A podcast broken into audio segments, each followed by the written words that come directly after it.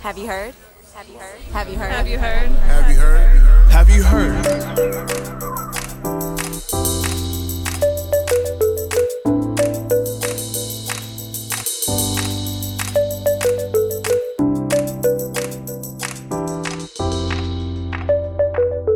Welcome to Have You Heard? I'm Jennifer Berkshire. And I'm Jack Schneider. And Jack, I just want to know how are you doing? What? Where are you going with this, Jennifer? I'm expressing human kindness and concern. That- I know you're juggling a lot these days. Whoever this is who looks like Jennifer right now, I uh, I'm on to you. In all seriousness, Jack, I know that you have a lot going on right now. That's why it takes you so long to respond to my emails. oh, your your sympathy is um, packaged so nicely in criticism there, Jennifer. Um, yes, my daughter, in fact, as we are recording, is at the park by herself, a couple miles away. So I am going to go pick her up soon. Uh, this is what happens when one parent is teaching in person and uh, one parent is teaching online, and the child is learning at some point online. Um, but we're in the kind of pickle that I think lots of families are right now, where we're just trying to figure out what to do with our child so that she doesn't feel ignored and is not unsafe during the day. well, in addition to all of the balls that you've been juggling, you've also been coming up with great ideas for this podcast. And this episode that we're about to share with the world is no exception. yeah, one of the ways that I've been staying sane is by having virtual coffee with colleagues from around the US and around the world. And out there in the Pacific time zone uh, is David Menefee Libey of Pomona College. And we've been having coffee lately and just talking about education policy. And he said something the other day that really just made smoke come out of my ears. Uh, he was talking about the unraveling of the charter school consensus, something that you know we've talked about on this show and that you and I have both written about, Jennifer. Um, and he said what happened is that the charter school treaty was broken, and even before really knowing what he was talking about there, I I knew he was onto something. Um, and as he explained it, I thought, oh my gosh, this totally explains what has happened with regard to the charter school movement. But it does so much more. It explains how we got Betsy DeVos. It explains why people are so perplexed by so many of DeVos's moves. Um, and I think it offers us a really nice framework for thinking about future policy efforts.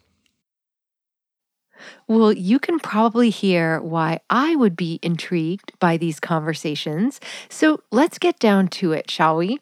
David Menefee Libey is a professor of politics at Pomona College in Claremont, California. And part of the reason for his deep interest in the politics of the charter school movement is that he's had a front row seat now in two different states that have been at the very center of that movement. California and Minnesota are two of the most important places for the beginnings of charters more than a generation ago in the, in the late 80s and early 90s. California enacted the second charter law in the country in 1992 after Minnesota enacted one in 1992. And I had seen in California that there was very explicitly a kind of negotiated settlement out here to agree on that charter law in 1992. And the agreement was between the Democratic majority in the state legislature and the Republican governor, Pete Wilson, at that time, um, and then a variety of school reform factions inside the state from left to right. Those early negotiations in California brought together Republicans and Democrats who had very different goals when it came to public education, and charter schools offered something for both camps. On the right, there were people who supported vouchers. There was about to be a voucher initiative on the California ballot. And on the left, there were school reform activists that were strong supporters of what in those days we used to call restructuring or site based management. And the idea then was to devolve control over a school down to the site so that the stakeholders at the site, including teachers and parents and community members, could devise um, school action plans or school improvement plans for that particular site. This conversation went on in California and they negotiated uh, an agreement to, to enact charters. And that has been the sort of model in my mind ever since was there was this sort of treaty between people on the left and people on the right, or people in the Democratic Party and people in the Republican Party. And there were things that each side gained from the treaty and the things that they gave up the nature of a treaty is that you don't just get stuff, you also have to give something up. And that's exactly what happened with the Charter School Treaty. Both Republicans and Democrats got something, but they also had to make some pretty substantial sacrifices. Let's start with the Democrats. Within the Democratic coalition, what they gained was public support for school reform and, and increased resources going into elementary and secondary education and support sort of nationally and credibility in school reform. And what Democrats gave up was support for teachers' unions. The idea was that these charter schools would probably not be unionized. Um, they wouldn't operate under the traditional union contract. They would operate in some new way. You know, this goes back. Al Shanker at AFT was one of the original participants in this conversation about what a charter school might involve. So Democrats, one of the things they gave up on was sort of a conventional union role in schooling and in controlling how schools were run. The second thing that Democrats gave up was desegregation. It sort of pushed questions about access and inclusion off of the agenda because charter schooling was about something completely different and there would be enrollment school by school by school and you couldn't do systemic desegregation in that way. As for the Republicans, the charter school treaty delivered some substantial policy wins. From the Republican side, what they gained was a challenge to what they saw as the public school monopoly and the traditional system of state legislation and school district and collective bargaining and unionized teachers playing a strong role in controlling that system. Conservatives had, over the 1970s and 1980s, gradually lost control over most state and local education policy through that collective bargaining process. And they were able to sort of regain a purchase in that by creating a, a separate system, an organizational system that they could potentially control with their coalition. Another thing that conservatives or Republicans gained was test based accountability, which they were pushing for. There would be transparent public testing of each individual child every year, and those test scores would be visible to the public. It's hard to remember now because test scores are kind of everywhere all the time. But in the 1960s and 70s, most students took tests, but the results of those tests were private. That is, that they were held by schools and parents and, and teachers, but they weren't revealed to the public. And one of the things that Republicans gained was this idea of test based public accountability. But Republicans in California also had to give up a lot, namely the central idea that animated school reform on the right, the Milton Friedman inspired vision of private school vouchers. Republicans and conservatives had pushed vouchers in many places around the country, including notably Wisconsin. So in Wisconsin, we were watching an experiment with a statewide voucher program in Milwaukee play itself out. And in California, there was about to be a voucher initiative on the ballot. It was Prop 174 at that point. And Republicans sort of backed off on thinking that that was a way forward in California and instead went with charter legislation to allow parents to basically take the money of their child not to a voucher school, but to a charter school. It was similar to a voucher program, but it was still under the umbrella of the public sector. A second thing that people in the conservative coalition gave up was religion in schools. That one of the major factions inside the Republican Party that emerged in the 70s and 80s was evangelical Christians who had been fighting public schooling for decades and decades and wanting to get their children out of the public school system, which they saw as secular and godless. That was one of the major drivers of the Republican education policy coalition in the 70s and 80s and 90s. And, and charter schools sort of do away with that idea that charter schools at, at the time in the 90s when the treaty was set were acknowledged to be things that would operate under the public umbrella and they would be secular. Couldn't have a Christian charter school, or you couldn't have a Catholic charter school, or a, a Jewish charter school, or a, a Muslim Muslim charter school. Their religion was taken off the agenda. So that was something that was given up by conservatives in this coalition work. So, Jack, obviously, my first thought when you told me that you had been having these conversations with David was, you know, a sense of having been left out. Jennifer, I can't invite you to everything. That would make you a roommate rather than a co host. Well, I do feel like I really missed out on something just listening to how interesting David's take is. This is such a distinct way of viewing what happened with the evolution of charter schools than we're used to. I'm thinking back to an episode that we did eons ago now. Uh, we called it the DNA of charter schools, and we did it with uh, journalist Rachel Cohen. And it was sort of about how, you know, there's this founding story about charter schools that it was really it was a, the democrats came up with the idea and then what happens is that over the years they sort of stray from their purpose and that that people figure out how to marketize them profit enters into the equation. And rachel was arguing you know that that kind of neoliberal ingredient was there from the very beginning.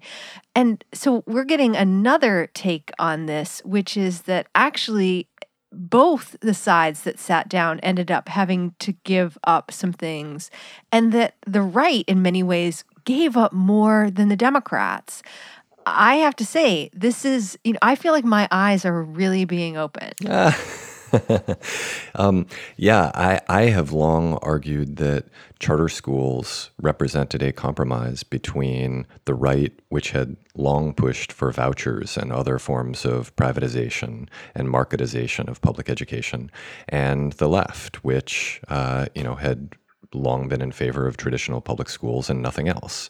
Um, and I think one thing that David is bringing to the table here is a framework for helping understand the way that a kind of negotiated compromise like this plays out, right? That it isn't simply that conservatives capitulate um, and give up on vouchers. It's not simply that the left decides to throw them a bone or suddenly becomes enamored with charter schools. It's actually more complicated than that. And the reason I'm so interested in talking about this is that these kinds of compromises are not permanent. Um, that one of the th- points that David makes repeatedly is that these are always impermanent arrangements. And so then it becomes really important to think about who is trying to accomplish what with regard to the creation of these treaties. And I think, as we'll see in our conversation, that conservatives who gave up so much actually may have gained more because this treaty gave them a stepping stone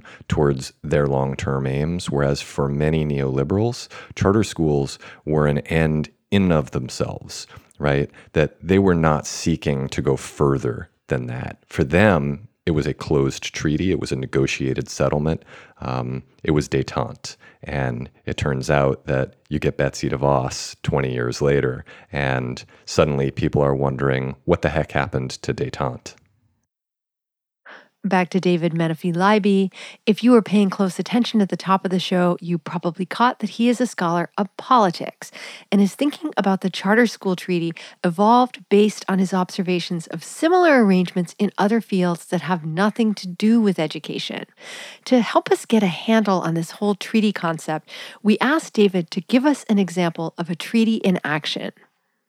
Yeah, I think that there are other treaties like that, these kind of grand compromises where people gain something and people lose something. I mean, the, the most recent one that I think your listeners might be familiar with is the idea of pricing carbon or pricing CFCs and using market incentives to reduce emissions of chemicals that are destroying the atmosphere or destroying the climate. And there were a, a, lot of people on the right who agreed to that because it was the alternative to simply regulating away the use of CFCs or regulating away the use of carbon. And it allowed their preference for market systems of decision making. And on the left, for them, it gave up the the kind of regulation and fast movement on the problem at hand, whether it was CFCs and the ozone hole or whether it's carbon and uh, climate change. I mean, and so that I think that's a treaty that is you know never been fully consummated, but it's you know in in California we have carbon pricing and we have that's our way of doing. I mean, that was negotiated under Arnold Schwarzenegger, a Republican governor at the time, and it's a very explicit kind of Democrat Republican treaty. There are plenty of other treaties historically. They're just hard to imagine now because we live in such a polarized time that Democrats and Republicans have a hard time talking with each other about when the sun is going to come up tomorrow, much less large policy challenges or public challenges like climate change or, or education quality. It seems to me that the Charter School Treaty satisfied and dissatisfied those on both the right and the left, right? It produced a kind of working consensus model and didn't really make anybody happy, but uh, allowed people to drive forward particular items that they believed in. And what I find so interesting here is that Betsy DeVos and her allies never saw this as a settled compromise. They saw it as a stepping stone to a larger aim. And it seems to me that this is the inherent problem with compromise. If you're negotiating with someone with a long term ideological position, you're never negotiating a lasting peace. Those people will always be waiting for an opening to break the treaty and advance their agenda. And we can see now that the Charter School Treaty normalized the kind of free market thinking and the ethos of privatization that now are so threatening to the entire system. And I'd, I'd love to just get your reaction to that. I think that's well said. My colleagues in international relations w- will tell me and do tell me that no treaty system is permanent and no treaty system is stable. Treaties always involve compromises where people are giving up things that they hold dear and they do it because they have to, because the you know the, the exigencies of the moment require them to engage in the treaty. That's that's why they do it. But it doesn't mean that their interests necessarily change, and they often don't have any commitment at all to the treaty itself. They have a commitment to that momentary sort of settlement of conflict. And so any treaty, even international ones like the North Atlantic Treaty Organization, things like that, no treaty is permanent and no treaty is entirely stable, especially if the participants get so used to the treaty that they don't believe that they have to work at sustaining it anymore. If they if it just becomes sort of part of the furniture and people just assume it. And I think to some extent that was what began to happen during the Obama administration was that everybody assumed that the charter treaty was stable enough so that they could start trying to find their own workarounds and to get what they wanted within the bounds of that treaty, even though it made the treaty less sustainable. I think that, that Betsy DeVos decided to just push it as far as she could push it. And I don't know if she assumed that the treaty would, would remain in place and the Democrats would continue to come to the table. But but clearly her temperament is one where she just pushes things as far as they could possibly go. And it, ultimately, if that leads to the breakage of the treaty, well, you know, she got what she could from the treaty as long as she could, and then and then she stepped out. So, Jack, I thought that that was such an interesting insight from David that we just heard. That here you have the Obama people, and they're so used to operating within this framework that when the Great Recession happens and it's time to, you know, they've got all this money that they can distribute, they just sort of decide, you know what? We're going to kick things up a notch and they've got a whole other agenda that they roll out. And I know I, I reference Arne Duncan's book, How Schools Work, on this program constantly, but he really lays out how, in their minds, all these pieces fit together, right? That that you were going to have the common core and then you were going to have better assessments and then you were going to have teacher evaluations that were sort of tied to both. And you could see how they really they get ahead of themselves, but they also get ahead of the terms of the treaty that we've been talking about. And that's when we really start to see the right getting more and more upset and there's, you know, there's a case to be made that part of what ushered Donald Trump into the Oval Office was the outrage on the right about the Common Core. And I thought that was so interesting to think about that in terms of the unraveling of the treaty that David has been talking about. Yeah, the treaty sets the terms for what is acceptable with regard to policies, and also with regard to the way we talk about public education or any sphere where these kinds of governance treaties, policy treaties uh, might be enacted. And so in pushing past the negotiated settlement between neoliberals and conservatives, uh, you know, it's not to say that Obama and Duncan were pushing a kind of radical leftist agenda. They weren't. They were just pushing a straightforward neoliberal agenda, uh, which identifies a much clearer place for government in the creation of policy. Um, that that ultimately signaled a kind of bad faith to some conservatives, not to DeVos, right? She was never bought into that treaty, um, but to the kinds of centrist conservatives who really supported this working agreement between neoliberals and conservatives uh, that is exemplified by charter schools, right? That it involves a kind of decentralization, but it's not a complete capitulation to the market. Um, and then you've got Arne Duncan and Barack Obama talking about essentially ramping up the use of government to promote market like behaviors, business like behaviors, but very cl- clearly situated in big government. And that, that broke the terms of the treaty for some. Way back at the start of this episode, David ran through what Democrats and Republicans got and gave up as they entered into the Great Charter School Treaty. Well, there was an imbalance in their respective concessions, and understanding the why of that imbalance is going to be essential as we start to think about what the post treaty landscape is going to look like. There's more of a right wing on the Republican Party than there is a left wing on the Democratic Party. And the center of gravity of the Democratic Party, probably in, until very, very recently, was very centrist. For people like Arne Duncan and DFER, they didn't have to give up very much to join the Charter Coalition. Whereas people like Betsy DeVos and the Heartland Institute or whatever, they had to give up a lot. I don't think that there was deep dissatisfaction among a lot of Democrats to turn their back on desegregation or to turn their back on teacher unions. I don't think that that was a big loss for a lot of centrist Democrats, um, in the same way that giving up on religion in schools or giving up on privatization was a loss for a lot of Republicans. Now, factor in the intense political polarization of our current moment and the fact that treaties are temporary by definition, and what are we left with? Well, it turns out that the right's original commitment to private school vouchers never went away. And now that the treaty is unraveling before our eyes, the big push from the right is for the stuff they gave up when they joined the charter school coalition, like religious education.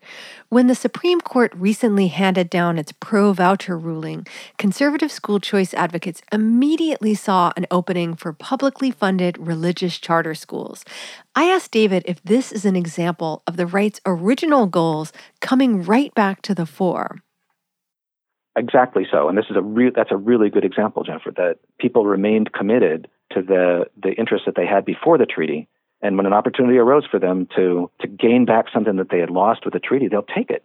And this that's a perfect example of that, where conservatives gave up um, support in many cases support for religious schools as part of the deal when they when they joined in the charter coalition. And now Espinoza opens that up and they'll say, okay, now we're going to go for it. And that's sort of inherent in any kind of treaty situation is when opportunities open up, whether or not the parties are ready to go for it. Or take the growing push to just give some portion of school funding directly to parents and let them spend it however they want. It's another example of a very old commitment on the right that never went away. And even as the pandemic has exposed how much we need public systems and public solutions, it has handed a big opportunity to people who don't believe in them at all. One of the challenges that we're seeing that COVID is laying bare is that the challenges that our society faces require long term systemic responses. If we're going to solve climate change, if we're going to become more resilient in the face of pandemics, if we're going to educate our children, we have to make long term investments in building public institutions that are capable of doing this stuff. That is not going to happen if these institutions are at the mercy of year to year individual family choices to move from one school to another school. You can't sustain public institutions if they run at the whim of market forces. That's just not the logic of systems that are going to protect us from climate change or pandemics or mass unemployment. And I think Betsy DeVos does not care about that. That is just not the world that she lives in. Partly she's convinced that if you subject everything to individual market choices, everything will turn out well. But second of all, she is really committed to vouchers and to injecting religion into schools and to allowing school entrepreneurs to control these systems and to dismantling the public institutions of school districts and, and collective bargaining and unionized teachers. She's a deeply committed political actor as I think, I mean, where I first ran into your name, uh, Jennifer, is is that piece that you wrote on Betsy DeVos, The Red Queen, which I think was a brilliant laying out of her political career and her long-term systemic agenda. And now we're seeing her being in place, you know, as Secretary of Education, and she's pursuing exactly that career that you laid out in that piece. I don't know how many years ago did you write that? I wrote that not long after DeVos was nominated. I went to Michigan and I motored all around and I talked to people. And David, I'm so thrilled that that you like the piece. And Jack, I don't think I'm not sure you even ever read the piece. Jennifer, you know that I read what you write because you send me mean emails telling me that I need to tweet the link out to people. So, yes, I read it to make sure I wasn't tweeting out, you know, like advertisements to people for uh, some side hustle of yours. And as I think I've said on the show, for several years now, um, you know, you were one of the first people to take her seriously. People were dismissing DeVos as an airhead, uh, and one of the points that you drove home very early on was that she doesn't know basic facts about the public education system because she doesn't care about the public education system. It's not worth learning because her intent is to dismantle it, not to become familiar with it so that she can manage it in some sort of responsible way. Well, thank you for that, Jack. And I actually wanted to compliment you on a little Twitter thread that you had recently. You were commenting on a recent announcement from DeVos and the Department of Education that they would not be giving states waivers for manual testing this year because testing is so important. And I thought, wow, this is something that's really just yanked right from the treaty era. And yet, even as DeVos is spending all of her time doing really any conceivable things she can think of to push the movement of public money into both private institutions and into the hands of individual parents. Here she is pretending that the grand compromise is still in place. I think that's one of the reasons why it's so important to have this conversation about treaties because they aren't just a mechanism for producing a working compromise. They are also a tool that can be used by the politically savvy in order to begin moving forward a long term agenda um, sometimes at the expense of the naive who believe that the other side is actually interested in this sort of compromise. And anybody who takes Betsy DeVos at her word right now that testing is important um, is exactly that naive, because she's been making the case for years that the only people who should have any say about how a school is performing are individual parents acting as private market consumers. And so, right now, what we're seeing is exactly as you said the enactment of a kind of informal treaty to see if anybody bites, uh, to see if anybody will join in a kind of alliance there to give her something that she wants for a short-term extension of testing, which ultimately, you know, if, again, if you read anything Betsy DeVos has ever said about it, um, is not in the long-term plan for her. And bite they did, right? she actually she singled out a bunch of reform organizations that are very keen on testing kids once they get back into schools.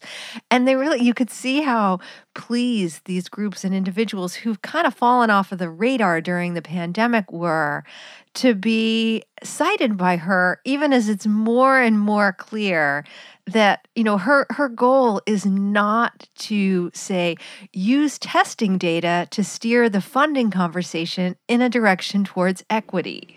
The reason that I think this treaty conversation is so important is it now gives us some language for talking about this, right? That we can sort of shout out as this is happening. This is an impermanent treaty that is going to allow her to move one step closer to her long term aims, right? Instead of sitting around and being puzzled or, uh, you know, pointing the finger and saying, you know, look, she's contradicting herself, um, it's actually more interesting and savvier than that back to David, who spends a lot of time these days trying to make the case for public systems. That's not easy when the people in charge seem committed to dismantling them. And as for the Democrats, let's just say that in the Charter Treaty era, they got out of the habit of defending public institutions. The analogy that I've used with people at times is do you think that when you choose to fly from Los Angeles to Chicago, when you buy that ticket, then they go and build the airport for you? That's not how this works. I mean, you have to make the investment over a period of decades to build the airport, and it takes generations to establish systems of aviation and passenger travel, air passenger travel. You don't make those decisions on the basis of, you know, like I bought the ticket today and, and now you got to go build the airport. That's not how this works. These are large, complex systems that require long term investment and a commitment to the creation of shared public goods. And we are now being led by people who, on the right, don't believe in that. And on the left, I think, had imagined that that was no longer necessary. And I think that's the most generous way of understanding Arne Duncan and Democrats for Education Reform is that they assumed that those public systems were already in place and didn't need defenders. And so they spent much of their time attacking school districts and attacking um, teacher union contracts and attacking education schools that were training teachers and feeding them into the system. And, you know, we are now at a point where all of those large scale, long term public institutions are clearly at risk during the pandemic and the economic crash. And, you know, there are a lot of people that are sort of discovering that maybe these institutions won't automatically survive. That was David Menefee Libey. He's a professor of politics at Pomona College, an occasional virtual coffee mate of our own Jack Schneider. And Jack and I will be right back to mull over what the unraveling of the Charter Treaty means and to reveal the topic of this episode's In the Weeds segment for our Patreon supporters. Here's a hint it has to do with the scams that, as one writer described them recently, are, quote, dissolving America from the inside. Now, what could that possibly have to do with education?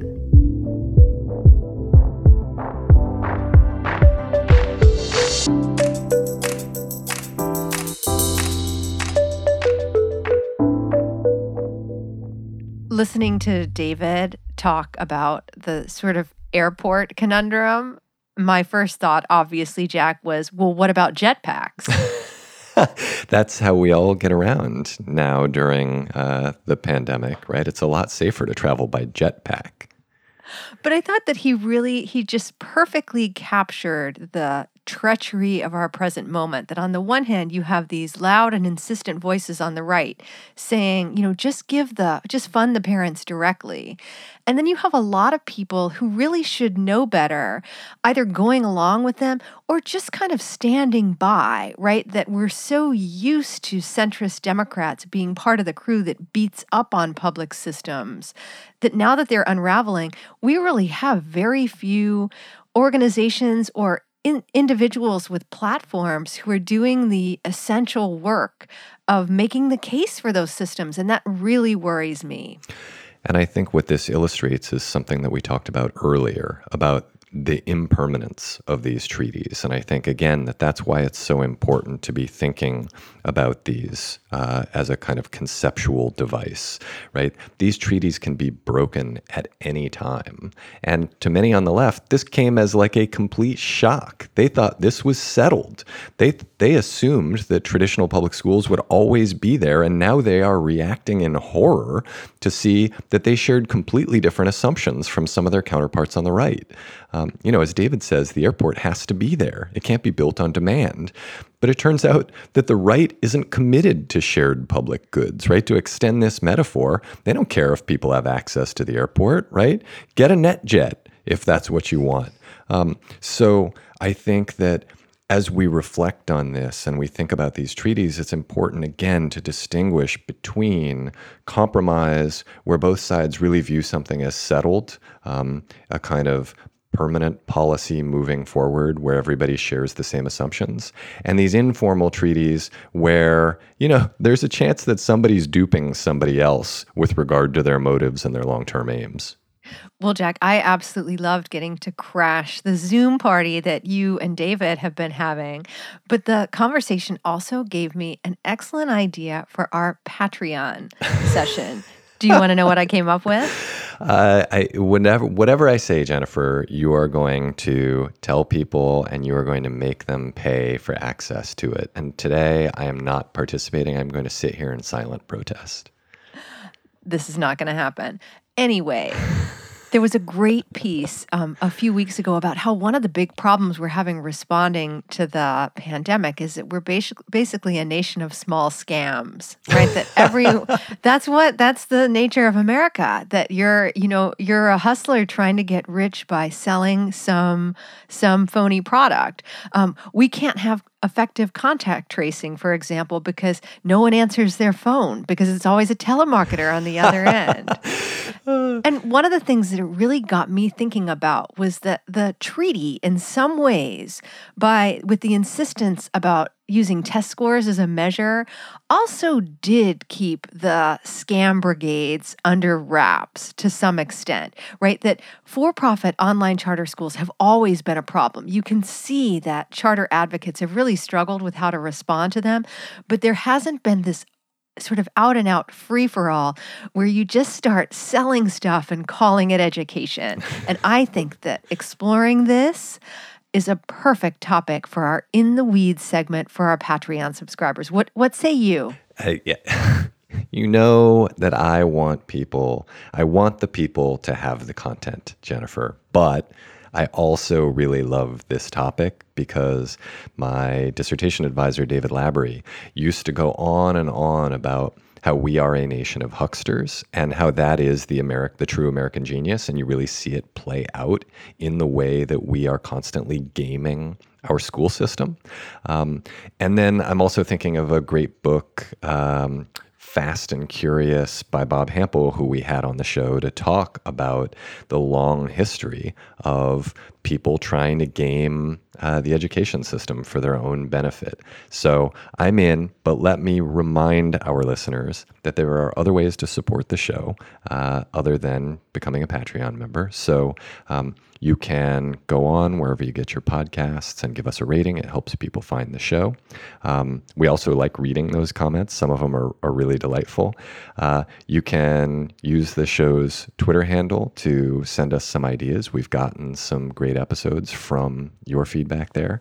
Um, and my favorite is always when you share episodes with people who you think might be future listeners to the show, but who you worry are not present listeners. It's an important intervention. We all need to do that work.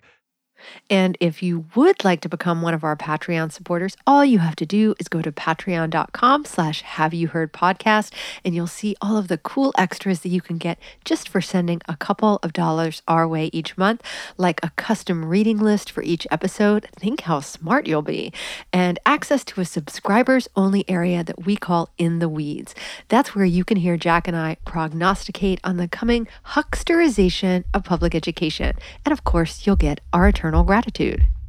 Mine's not eternal. Mine's mine's temporary, like these treaties. On that note, I'm Jennifer Berkshire. And I'm Jack Schneider. This is Have You Heard?